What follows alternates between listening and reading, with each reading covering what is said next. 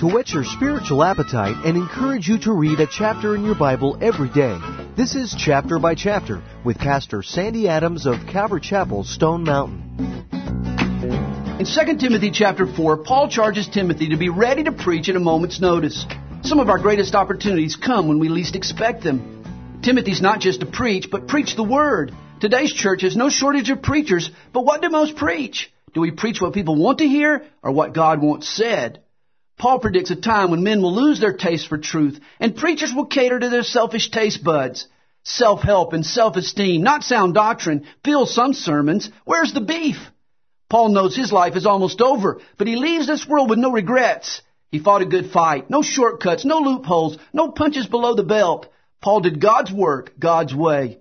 He also refused to give up. He finished the race and kept the faith. It's easy to experience a burst of faith that fades over time, but Paul's faith lasted for the long haul.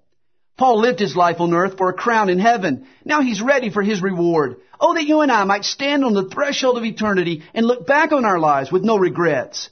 Even in Paul's final hours, his desire was to study scripture. He asked for his cloak to warm his body and his books to warm his soul. Paul closes by commenting on his companions. Luke was consistent. Demas was carnal. Other friends left him, but Jesus never did, and he'll never leave you, even in the shadow of death. This is chapter by chapter, and each day at this time, Pastor Sandy Adams will summarize for you a chapter in God's Word.